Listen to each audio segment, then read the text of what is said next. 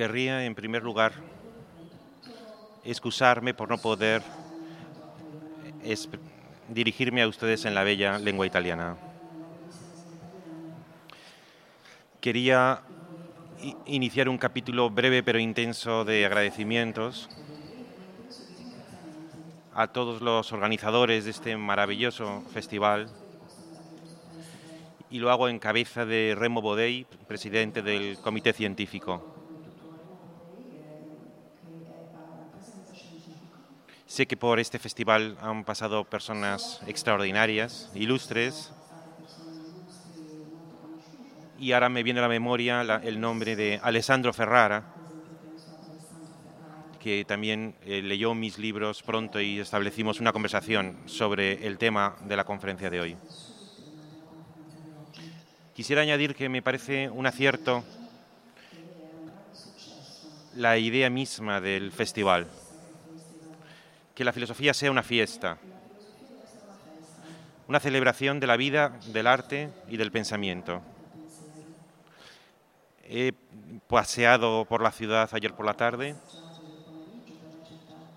y he encontrado filosofía en el mercado, en los restaurantes, en los museos, en las tiendas, en las calles y en la plaza, donde la gente se reúne hace intercambios, delibera y, y cultiva la amistad. Me parece que este festival es una expresión perfecta de una filosofía mundana y cívica. Y es un gozo para mí poder dirigirles a ustedes unas palabras en esta piazza grande, entre el Duomo y el Palazzo Comunale, al aire libre, como haría Sócrates, hablando de la gloria, bajo este sol de gloria, que derrama sobre Módena sus bendiciones.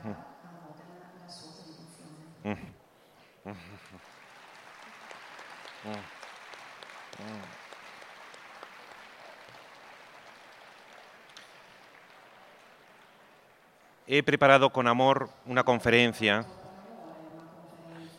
dividida en diez partes. La primera. La gloria es la imagen de una vida sublime. Esta definición de la gloria se compone de dos elementos que conviene analizar por separado. Lo sublime y la imagen de una vida. La gloria escapa a una conceptualización rigurosa, pero aún sin saber definirla con exactitud, todo el mundo la reconoce cuando se la encuentra delante. El pueblo aclama caudillos, héroes, artistas y les tributa público homenaje. Y para hacerlo no necesita de una prueba oficial que acredite los méritos a estas personas. Porque la hazaña que dichas personas han protagonizado exhibe una grandeza tan indiscutible que se impone por sí misma sin mayor demostración. Ante tal evidencia de lo grandioso, de nada sirven las reservas de un espíritu escrupuloso. Solo es posible el reconocimiento hacia esa superioridad arrolladora. La gloria se manifiesta como un esplendor que irradia quien ha realizado la gran gesta. En general la idea de gloria se asocia a la luminosidad. En pintura, por ejemplo, el rompimiento de gloria designa esa apertura de los cielos que permite la visión de las divinas personas y que suele ir acompañada de un gran aparato lumínico. Como es sabido, la luz es una de las dos definiciones de la belleza. Al principio, la belleza fue entendida sobre todo como una forma, aquella simetría que pone en consonancia las diversas partes que constituyen una cosa compuesta y la hacen placentera a la vista. Pero cuando Plotino quiso describir la belleza del uno, es decir, de lo simple y sin partes, situado más allá de la forma, hubo de recurrir a una belleza distinta, de la que es peculiar a las cosas compuestas. Y dijo entonces que la belleza es luz. Un tiempo después, Pseudo Dionisio dio la fórmula definitiva para toda la Edad Media. La belleza es forma y es luz, consonantia y, y claritas. Hay una belleza del límite y de la armonía que se asocia al ideal clásico de la forma. En cambio, las metáforas de la luz describen mejor ese resplandor que emana lo grandioso, esa belleza excesiva que rebasa las proporciones naturales y las somete a tensión. Esta segunda belleza suele clasificarse de sublime. Desde Burke y Kant, lo sublime se contrapone a lo bello. Y esta contraposición ha tenido nefastas consecuencias para las dos categorías, porque la modernidad ha pensado cada una con propiedades antagónicas. La belleza, opuesta a lo sublime, es para Burke una sensación sociable, de placer, de amor, que suscita la visión de determinados cuerpos pequeños, graciosos y delicados. En contraste,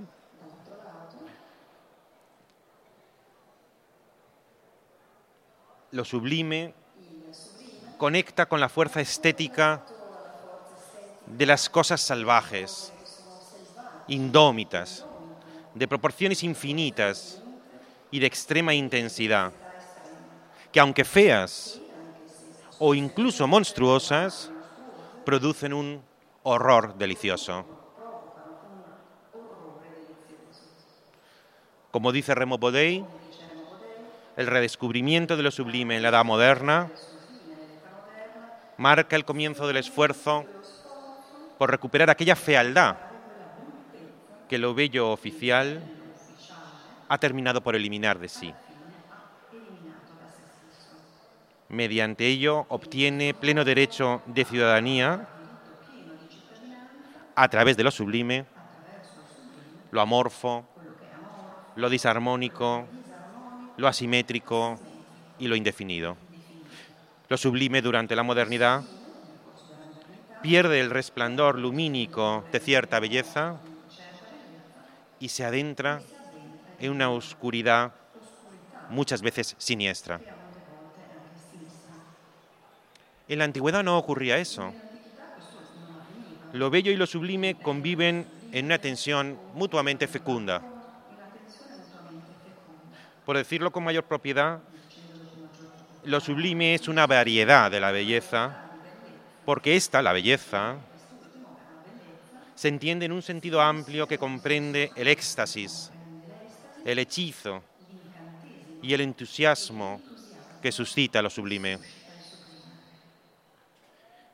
Tanto el Ión de Platón como sobre lo sublime de Longino corroboran esa visión griega de una belleza sublime.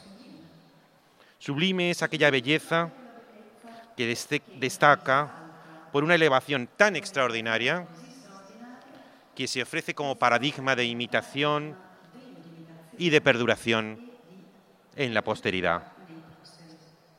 Y como tal belleza sublime, participa tanto de la consonantia de la forma, como sobre todo de la claritas de la luz. De las consideraciones anteriores se deduce una primera aproximación a la idea de gloria.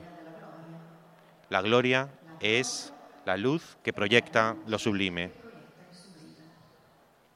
Sucede que la categoría de lo sublime se ha aplicado mayoritariamente a los hechos de la naturaleza o al arte, pero muy rara vez a la acción humana. Se dice, por ejemplo, que una noche estrellada, una tempestad desatada en el océano o un volcán en erupción conforman un espectáculo sublime de la naturaleza. También que las pirámides del antiguo Egipto, las odas de Píndaro, la capilla Sistina, la novena sinfonía de Beethoven o una elegía de Rilke son obras artísticas sublimes. Una manera de dotar de mayor precisión técnica al concepto de gloria, por lo general muy evasivo, sería extender la categoría originalmente estética de lo sublime al ámbito de la praxis moral. Tenemos noticias de gesta, incluso de vidas enteras, que destacan sobre las demás por una superioridad tan notoria que aun sin proponérselo, sirven de guía a su generación como expresión ejemplar del humano. Y andando el tiempo imprillen su sello en las generaciones siguientes. Al calificar dichas gestas humanas de sublimes, justificamos ese particular resplandor que, desprenden. Teniendo en cuenta estas reflexiones, se puede avanzar un paso más en la determinación del concepto y añadir, gloria es el resplandor que emana específicamente la acción humana sublime.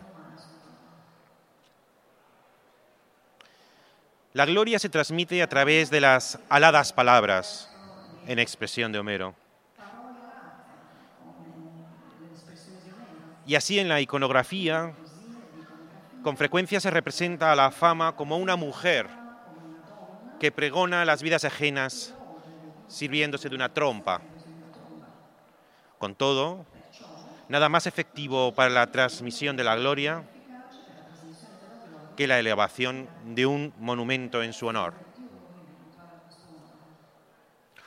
Un monumento es una obra pública y latente y patente levantada en memoria de una acción sumamente ejemplar. Puede asumir la forma arquitectónica o artística de una columna, que como la de Trajano narra las victorias militares del emperador que ordena alzarla, la de un sepulcro de colosales dimensiones que testimonia la grandeza del cadáver que ahora alberga, o la de un retrato de aparato en el que el ilustre modelo posa ante el pintor investido de los símbolos impresionantes de la majestas. También puede adoptar la forma de un monumento literario, como esas epopeyas narradas por cronistas y celebradas por poetas que perpetúan por los siglos el excelso nombre de su héroe. ¿Acaso en el punto más alto se encuentra el monumento musical, como el que Verdi compuso a la memoria del ilustre Manzoni, gloria de las letras italianas? A los pocos días de morir Manzoni, Verdi escribió a su amiga la condesa Maffei estas palabras. Con él, con Manzoni, se va la más pura, la más sagrada, la mayor de nuestras glorias. Y para conmemorarla creó ese hermosísimo Requiem, estrenado en 1874, primer aniversario del fallecimiento de su amigo. Fue un impulso, escribirá Verdi en otra carta, o para expresarlo mejor, una necesidad de mi corazón, el honrar lo mejor que sé a este gran hombre, al cual tengo en tan alta estima como escritor, al que tanto venero como hombre y como modelo de virtud y de patriotismo. Gracias a su maestría artística, el Requiem consigue mantener vivo el recuerdo luminoso de Manzoni y proyecta hasta nuestros días el resplandor de la imagen de su vida. La definición inicial decía, la gloria es la imagen de una vida sublime. La gloria aureola una vida humana cuya grandeza es tan fehaciente que no puede ser negada por nadie.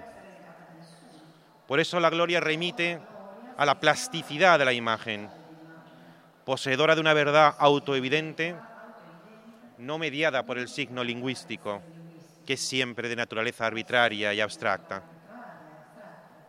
Así lo debió de pensar Séneca, cuando en la última hora antes de quitarse la vida, quiso dejar a la posteridad un testimonio de su vida ejemplar. Cuenta Tácito en los anales que en el año 65 de nuestra era, Cayo Pisón conspiró contra Nerón y tramó una conjura para asesinarlo. Descubierto el plan, el emperador, además de ejecutar al cabecilla, ordenó represalias indiscriminadas destinadas a provocar pánico en el pueblo y mediante el terror disuadirlo de futuras acciones contra él. Su cruel venganza alcanzó a quien había sido su maestro y educador, Séneca, aunque no había sido demostrada su participación en la intriga. Llega un centurión a la casa de campo del filósofo, a cuatro millas de Roma, cuando éste se haya sentado a la mesa con su esposa y dos amigos. Le transmite la decisión del emperador, que exige su muerte inmediata, aunque le permite elegir el modo de llevarla a cabo. Sin inmutarse, escribe Tácito, pide las tablillas de su testamento como consumado retórico, la primera reacción de Séneca es producir un discurso escrito que compendiase con breves y hermosas palabras lo esencial de su paso por el mundo.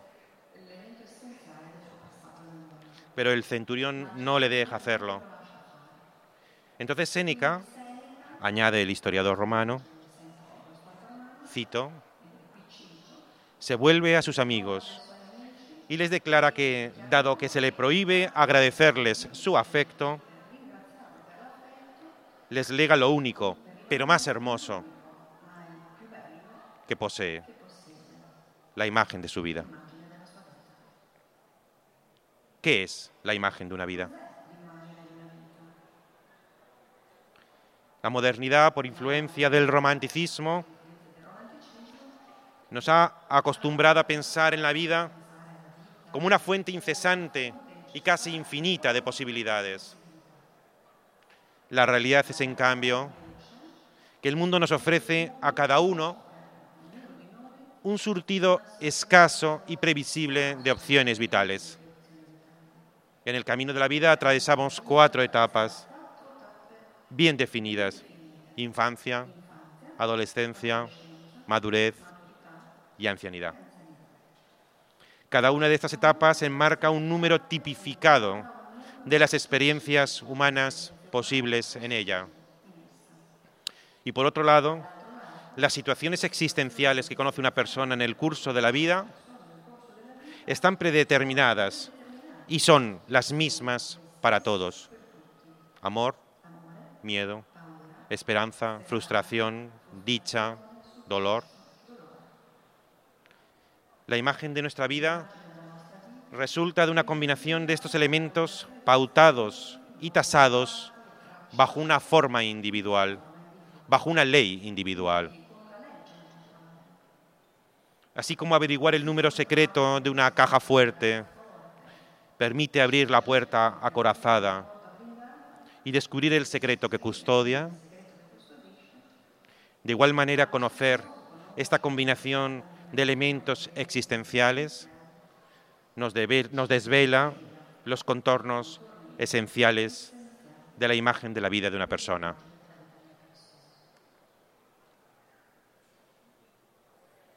Ahora bien,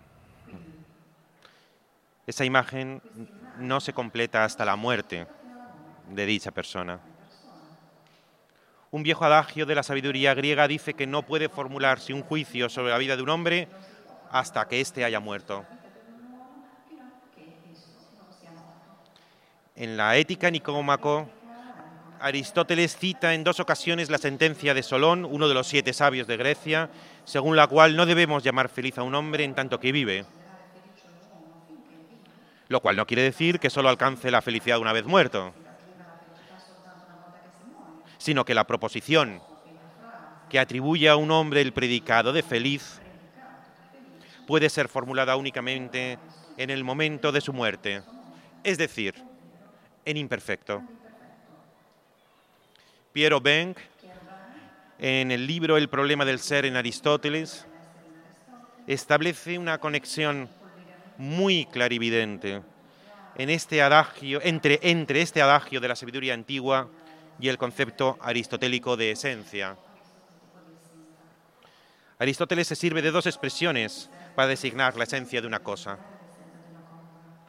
Toti esti y toti en einain. La primera, más general, se refiere a la esencia como género abstracto, mientras que la segunda, que usa la forma imperfecta del verbo ser, la prefiere cuando la esencia contiene atributos materiales, concretos, y encierra accidentes individuales, lo cual conviene en particular a la esencia de las personas. La esencia de una mesa puede residir en su género, la idea de mesa, pero la esencia de una persona no se agota en participar en la genérica y abstracta humanidad, sino que se extiende a los rasgos idiosincrásicos unidos a su corporalidad material.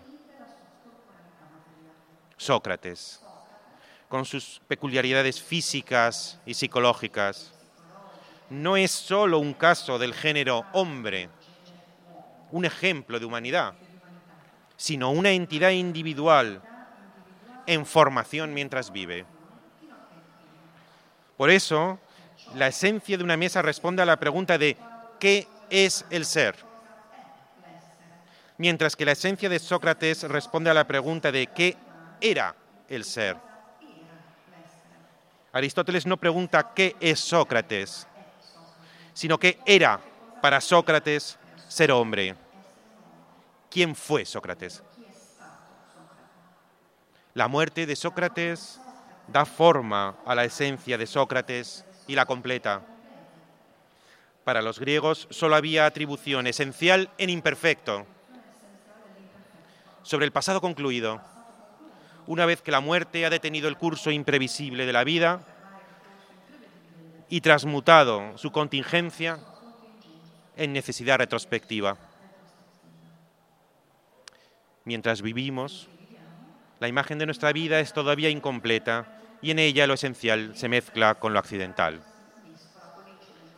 Siempre es inseguro el conocimiento que tenemos de una persona, pues su imagen mezclada con el ritmo del diario de venir es percibida solo confusamente. Entonces esa persona muere. Y al morir, entrega su esencia, despojada de los elementos azarosos que antes estorbaban la comprensión. Cesa la elaboración de su ejemplo y contemplamos por primera vez la imagen de su vida íntegra, pero también detenida en el tiempo para siempre. El conocimiento de esta clase de esencia es póstumo. El propio término de metafísica sugiere que el objeto de esta ciencia sobre el ser se sitúa en un más allá, meta, de la experiencia del mundo. Se dice de quien abandona este mundo, ha muerto, pero nos queda su ejemplo. ¿Qué es, pues, la vida del hombre? esto, la lenta elaboración de un ejemplo póstumo. Así la vida de Séneca fue una demorada preparación del ejemplo que entregó a quienes le sobrevivieron y que la posteridad aún recuerda. Con frecuencia se ha notado que la voz griega para verdad aletheia, significa no olvido, alethos, esto es recuerdo. El precio de la verdad es la muerte, que, desvela la esencia de las cosas solo cuando éstas ya no existen. Al rememorar el ejemplo de alguien que ha salido de este mundo, se le concede realidad, se le confiere ser. Olvidarlo, por el contrario, equivale a negarle sustancia y permitir que sea devorado por la nada.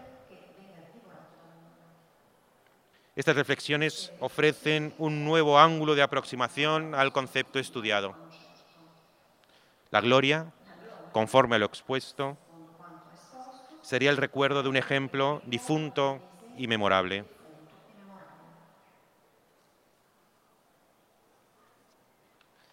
Y ahora no les voy a asustar diciendo que pasamos al punto 2. Ah, pasamos al punto 5.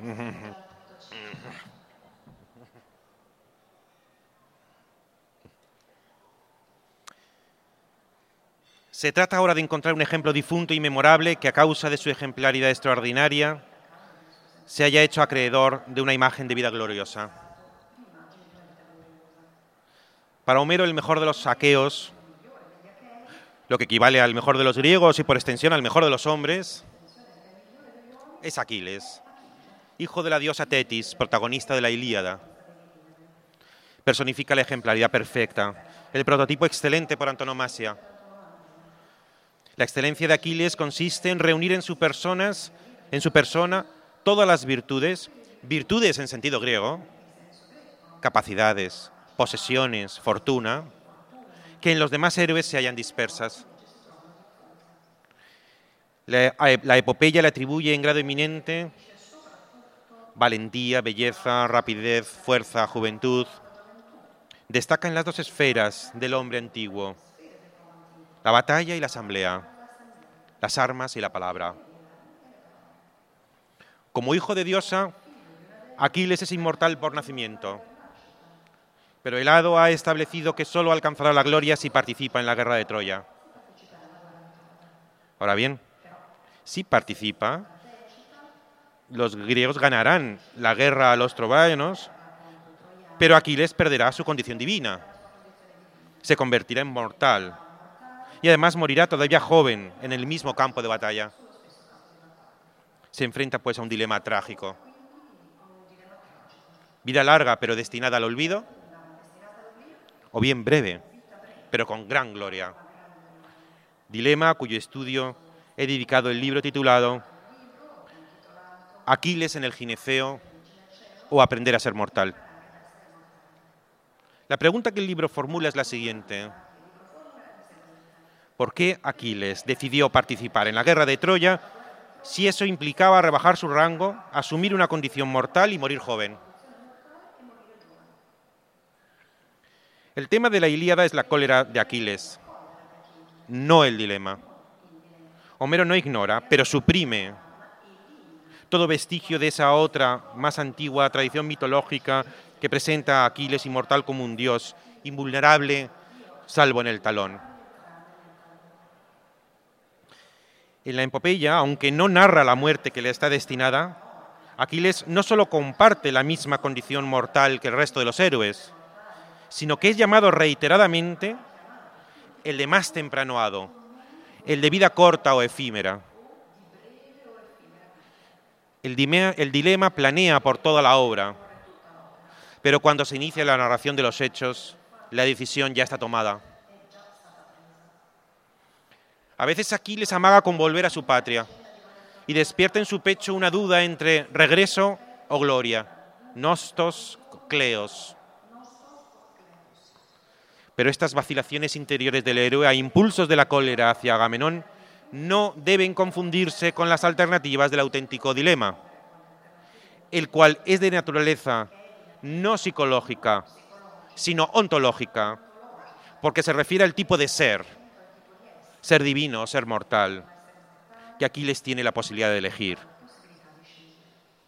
Si elige ser eterno como un Dios, llevará una existencia oscura indefinida como una sombra, encerrada en sí misma, sin ejemplaridad, sin individualidad.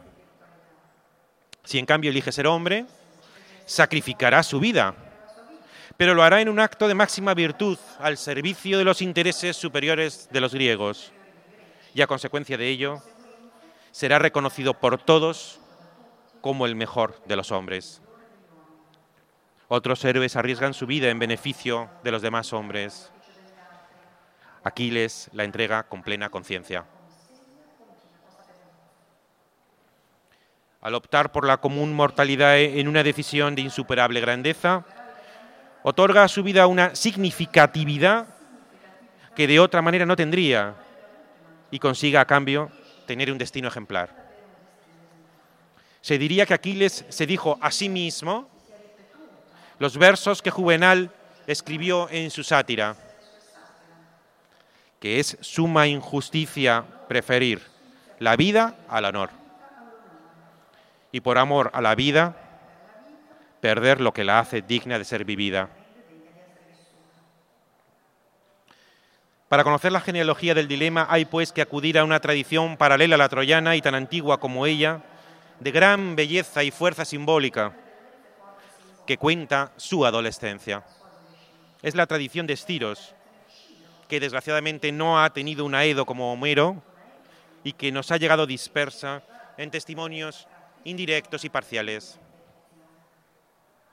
De niño, Aquiles fue educado por un centauro, Quirón, que lo instruyó en las virtudes heroicas.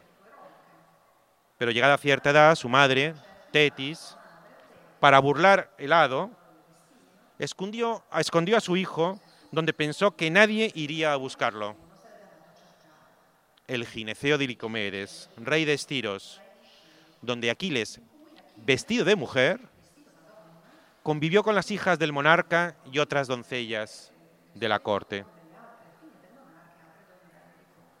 Pasó los años adolescentes entre delicadas muchachas dedicado a sus juegos femeninos y a pasatiempos como trabajar la lana o recoger flores. Para su madre lo primero es que su hijo viva para siempre, inmortal como un dios, aunque se ha convertido en un travestido andrógino. Y prefiere eso a verlo morir en la flor de la edad, por mucho que así gane gloria eterna. La estancia de Aquiles en el gineceo simboliza la adolescencia humana, caracterizada por la ambigüedad y la indeterminación. Una estancia que cuando se prolonga más allá de los límites naturales, supone una alteración anómala en el desarrollo del héroe, una detención en la formación de su personalidad. Inmortal, sí, pero privado de nombre y de identidad propia, semejante a la sombra de un sueño. El gineceo contenía la semilla de su propia superación. En esa situación de inacción ociosa va madurando en el joven Aquiles su decisión heroica. Por una doble vía, el amor a una mujer y la llamada de la comunidad que lo necesita para la victoria. Por un lado, la inicial ambigüedad sexual del Aquiles adolescente entre las muchachas del gineceo evoluciona en una pasión violenta hacia una de ellas, Deidamía, hija del rey y madre de su único hijo, Neoptólemo, de quien se acordaría con ternura después en Troya, en los momentos previos a la pelea definitiva contra Héctor. Si, si Aquiles, en lugar de entretenerse con todas las mujeres de la corte, es capaz de amar a una única mujer, vulnerable y mortal, destinada a morir algún día, está, está más cerca de elegir morir él mismo. Al enamorarse de Idamía, se decidió por una sola de las mujeres del gineceo y renunció a las demás. El amor es también un entrenamiento que le sirve al joven para ejercitarse gozosamente en la decisión y en la renuncia. De modo que cuando llega la armada griega a las riberas de Estiros para recordarle sus deberes públicos, Aquiles ya se ha iniciado a través del amor en el aprendizaje de la decisión heroica. porque por otro lado, los griegos necesitan a Aquiles para tomar Troya, según el segundo de los oráculos. Seguir en el gineceo no solo le condena a una vida sin publicidad y sin virtud, a una existencia anónima, estéril y alejada de la experiencia humana fundamental, al amparo de una madre que lo protege tanto como lo castra. Seguir en el gineceo también condena a los suyos, a los griegos, a un total fracaso político-militar. Por eso mandan a Estiros al astuto Odiseo para tratar de persuadirlo. Cuenta el mito que Odiseo, siempre fértil en recursos, logró que se le autorizara el paso al gineceo disfrazado de comerciante y que una vez dentro extendió sobre una manta sus relucientes mercancías delante de las muchachas. Y confundido entre ellas, acudió también Aquiles. Aprovechando su presencia, Odiseo sopló la flauta guerrera y el hijo de Tetis sintió cómo en su pecho renacía el ardor guerrero. En ese instante, quitándose sus ropas femeninas, en un gesto sublime, pidió la espada. La decisión está tomada. Participará en la guerra de Troya para asegurar la victoria griega. Mejor vida corta, pero con gloria emprenderá un viaje sin regreso y dejará atrás su patria, su casa, su madre, su infancia, su ambigüedad, su inmortalidad. Ahora es el momento de recuperar la pregunta eh, esencial antes mencionada. ¿Por qué Aquiles fue a Troya si sabía que iba a morir y prefirió la vida breve antes que permanecer divinamente ocioso en el gineceo disfrutando de sus placeres? ¿En qué consiste esa gloria que Aquiles antepuso a la inmortalidad?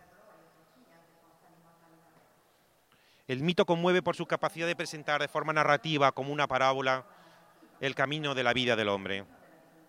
Este camino comprende dos estadios, el estadio estético y el ético.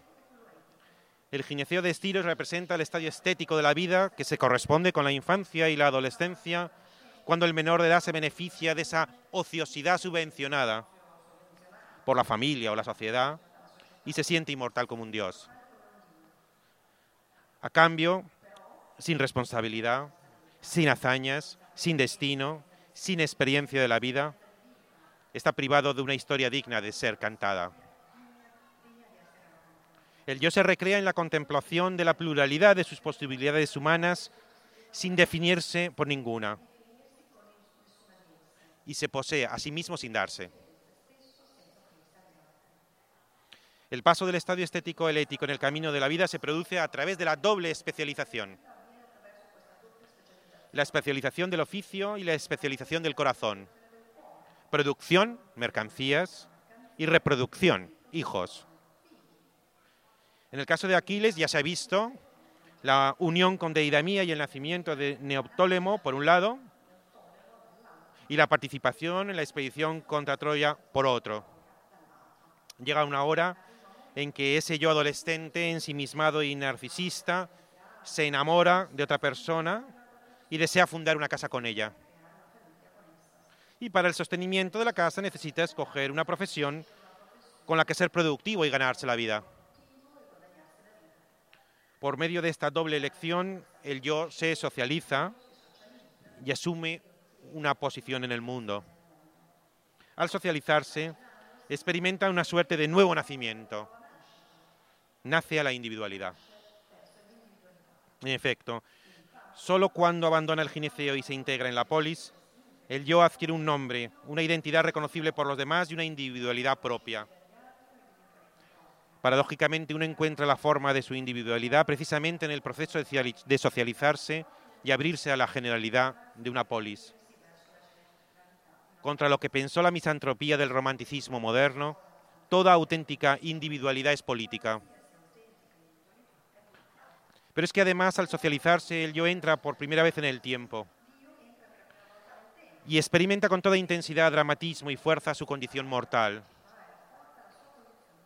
Progresar del estadio estético al ético conlleva el descentramiento de un yo que antes se autopertenecía y que ahora de generalizarse y poner su particularidad al servicio de un interés trascendente. quien se sentía único en el estadio estético, se experimenta ahora como esencialmente sustituible, semejante a todas las otras mercancías intercambiables y reemplazables de este mundo. Pero esta condición mortal no la vive como una pérdida, sino al contrario, como una ganancia. Género y especie son eternos, como le ocurre a una idea abstracta. Solo lo individual es mortal. De manera que la mortalidad constituye el privilegio de las entidades verdaderamente individuales. Dignidad y precio, a la vez. He aquí el enigma del hombre. En el estadio estético el yo descubre su dignidad infinita, como aquellas entidades que son fin en sí mismas y nunca medio de otras. Al entrar en el estadio ético, la experiencia de la vida enseña al hombre que pese a toda su dignidad, puede ser y de hecho es siempre sustituido en la polis en condiciones semejantes a aquellas otras cosas que solo tienen precio y son medio de un fin superior.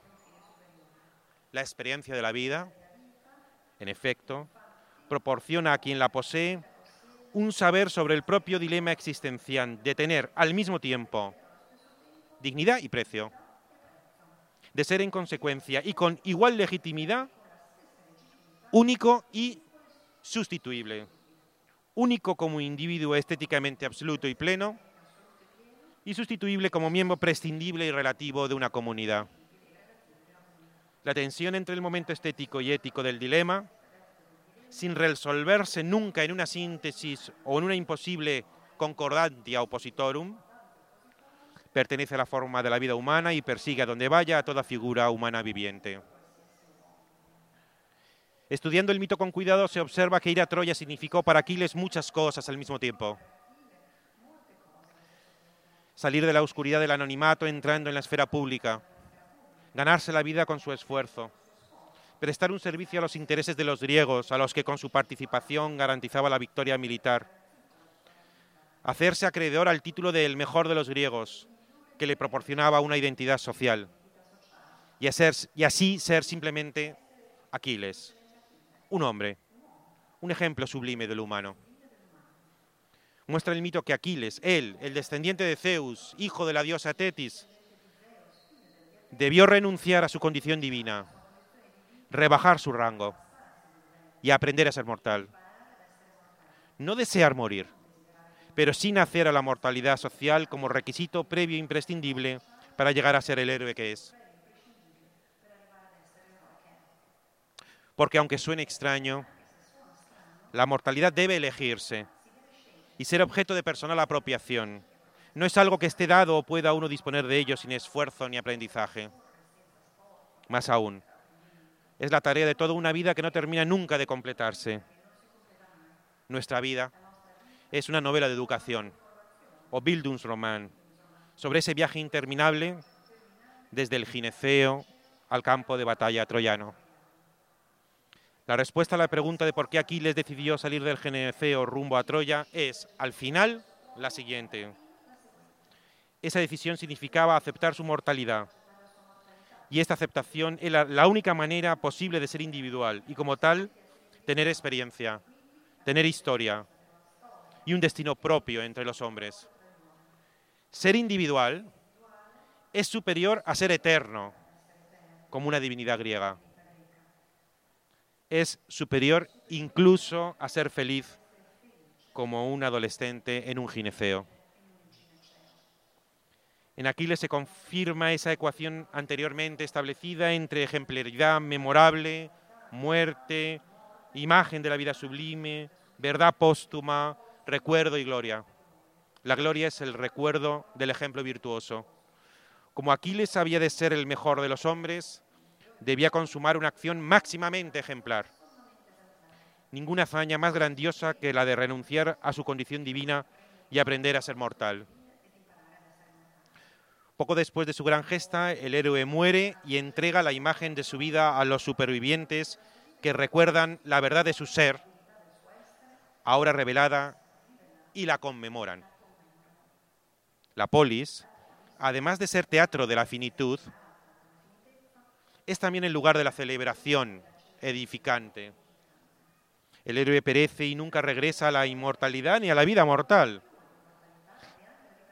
Pero la polis, consciente de la inmensa fuerza integradora del ejemplo, organiza póstumamente su recuerdo glorioso y levanta un monumento conmemorativo destinado a animar a los ciudadanos a imitarlo, a dejar el gineceo como él lo hizo y a encontrar su peculiar camino hacia Troya. El monumento en el caso de Aquiles fue la Ilíada, poema fundador de la literatura occidental.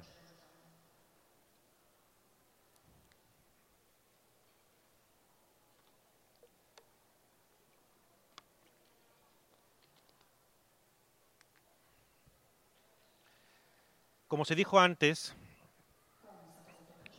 la, antigua, la, antigüedad vio en lo sublime una modalidad de lo bello y entonces pudo hablarse con propiedad de una belleza sublime.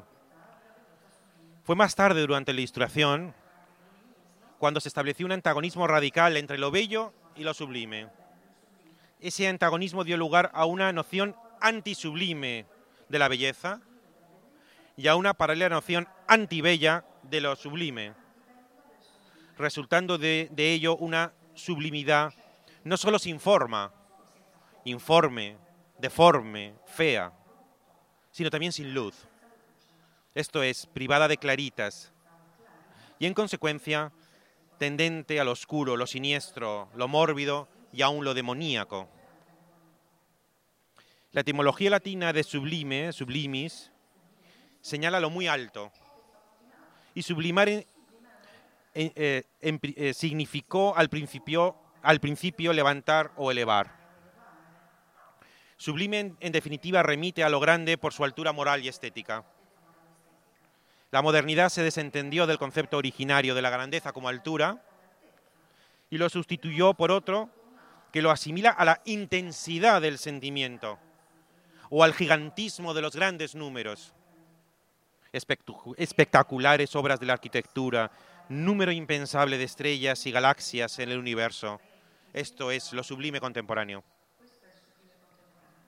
Ese cambio de una grandiosidad cualitativa por otra meramente cuantitativa dejó a un lado aquella ejemplaridad que por su carácter extraordinario se hace especialmente digna de generalización social por imitación y de perduración en el tiempo. Ahora bien, una modernidad sin grandeza ejemplar es una modernidad sin gloria.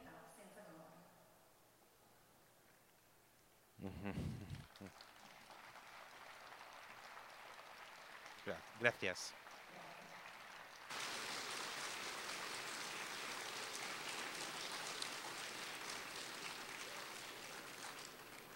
Podemos sentir, pensar y representar lo sublime en la actual época de la cultura? Muchos responderían que no. La simple mención de lo sublime suscita un mohín de escepticismo, cuando no una palabra de sarcasmo. El cinismo dominante habría desterrado del mundo contemporáneo la mera hipótesis de lo grandioso y el igualitarismo democrático habría impuesto una nivelación general que lo excluye.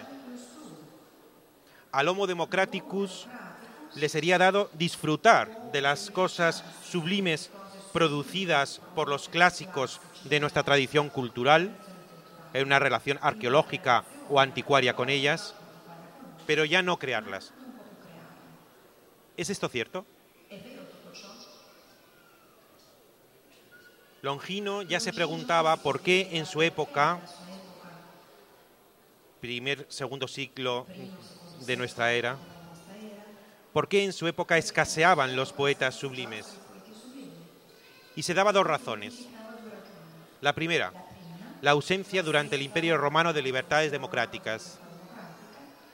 Cito a Longino. La democracia es una excelente nodriza de genios y solo con ella florecen los grandes hombres de letras.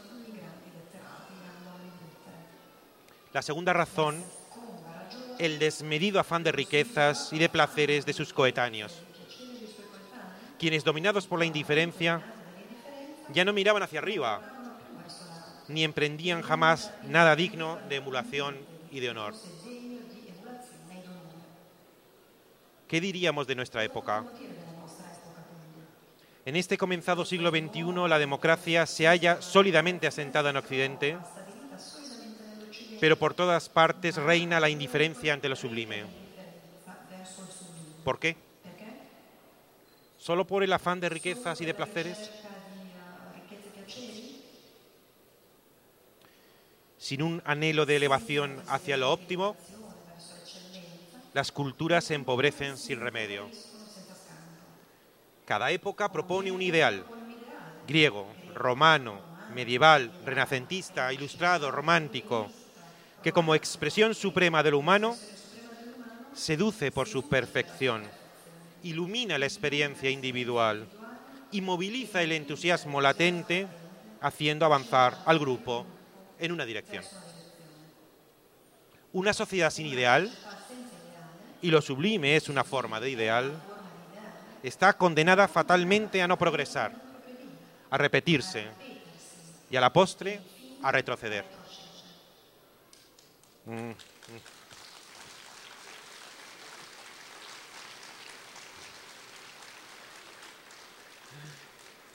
Nada prueba la incompatibilidad esencial entre la democracia y un ideal sublime.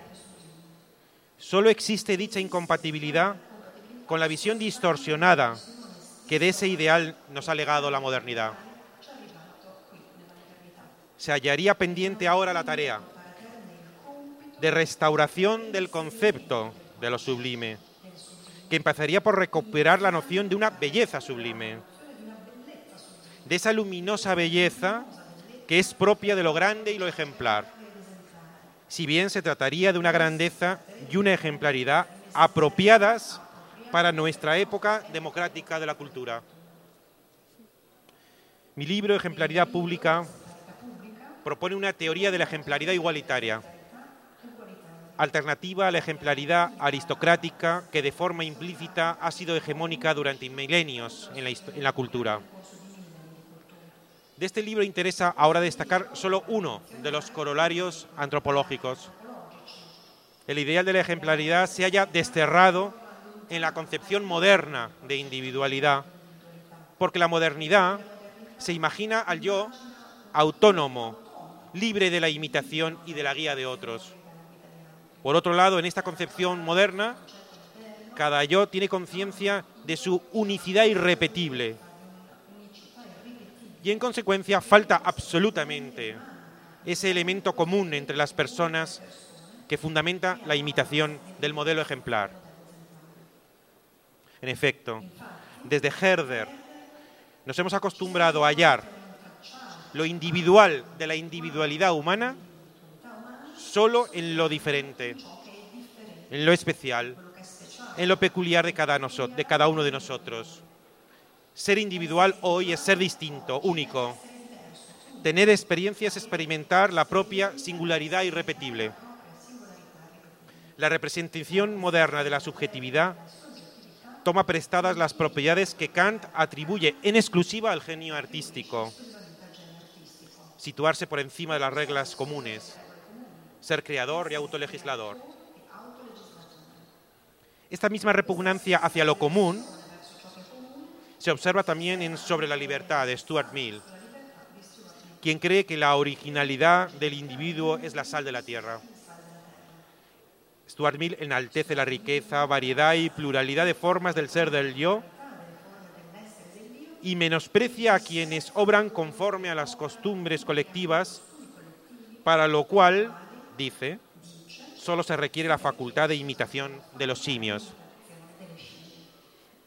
Para él las costumbres, ese imprescindible elemento socializador y civilizador, son patrimonio de la masa esa mediocridad colectiva. Frente a ella recomienda al individuo que practique la excentricidad. El ideal de la ejemplaridad exige buscar una representación de la subjetividad que en lugar de poner el acento en la excentricidad que nos separa, tenga en cuenta positivamente, por el contrario, aquello que es común y todos compartimos en cuanto hombres.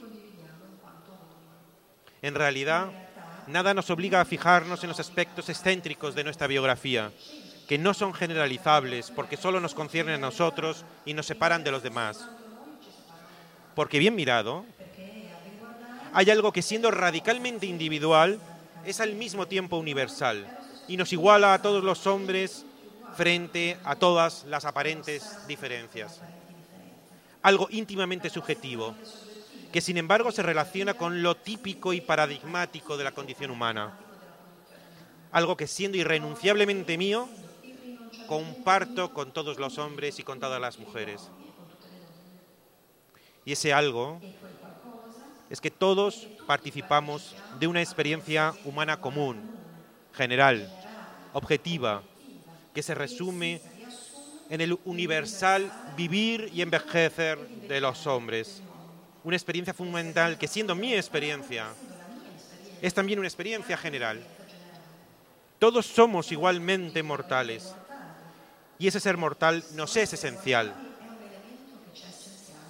Todos los que sobre la tierra vivimos y envejecemos, formamos parte por igual del común de los mortales. Y frente a esta experiencia decisiva, cualquier diferencia se nos antoja irrelevante o secundaria.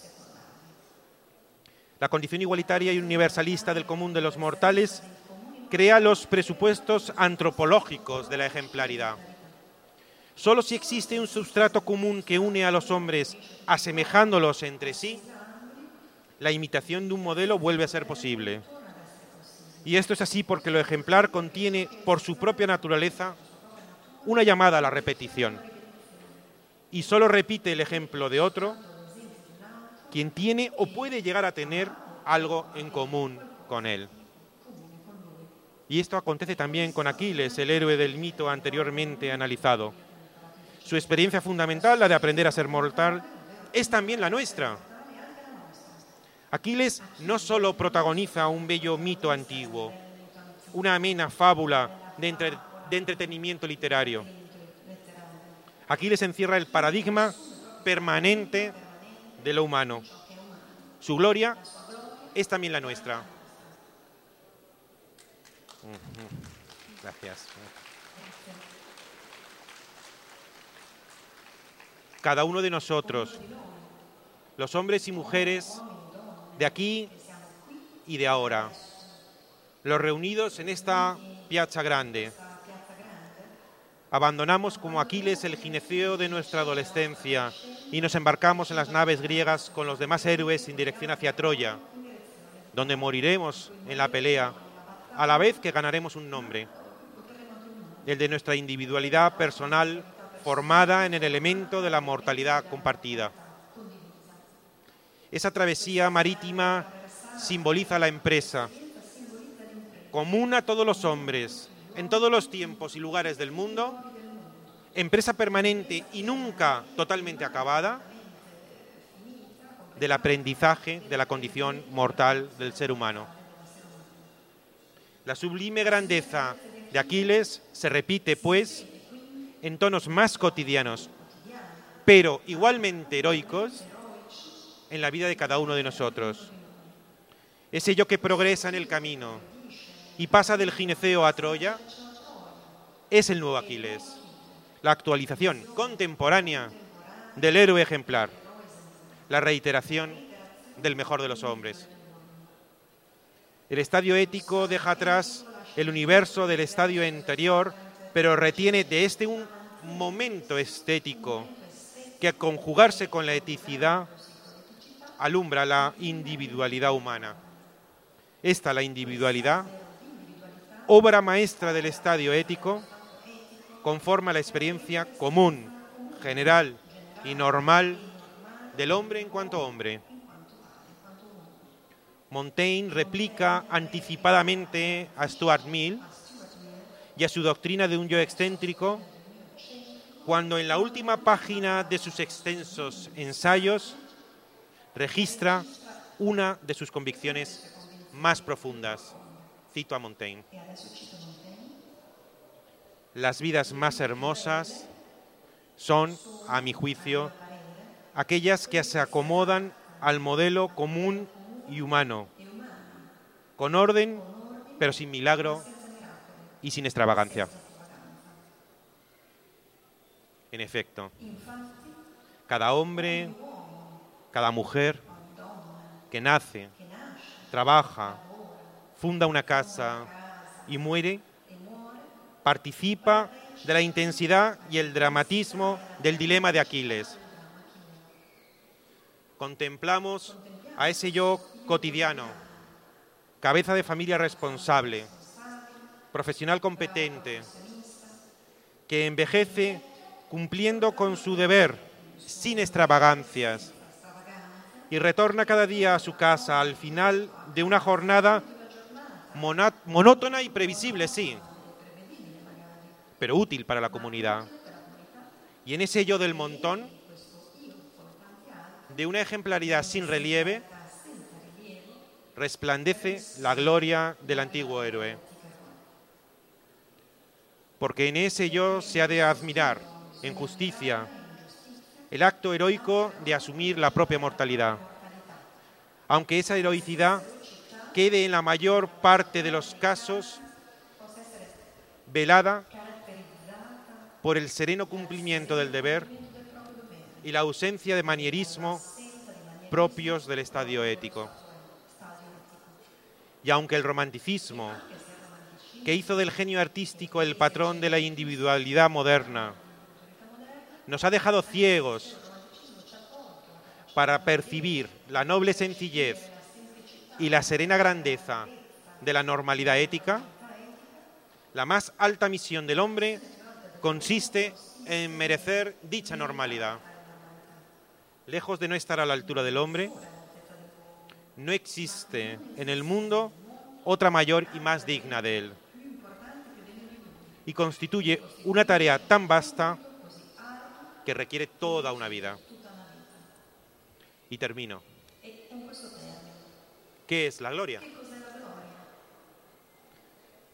El final confirma lo afirmado al principio. La gloria es la imagen de una vida sublime. Pero ahora, tras el rodeo de esta larga conferencia, podemos añadir, vida sublime es también la nuestra, la de nuestra medianía sin relieve, que discurre discretamente en las masificadas sociedades democráticas las necrológicas que hoy leemos en los periódicos, un género literario de primerísimo orden, quizá la única ontología posible. Encuentra su antecedente en las laudaciones fúnebres que los romanos pronunciaban en los funerales solemnes, ensalzando el ejemplo que había dejado el difunto en su paso por la tierra. Ahora, mientras vivimos, permanece el contenido de nuestra futura laudatio. Y ahora pregunto a los aquí reunidos en la piazza, tú que me estás escuchando, ¿qué renglones escribirías en tu elogio póstumo si estuviera en tu mano hacerlo? ¿Qué querrías que dijeran de ti? ¿Cómo te gustaría ser recordado? No se trata de narcisismo, no. Es la pregunta griega por la esencia. ¿Qué clase de hombre fuiste tú? ¿Qué clase de mujer fuiste tú?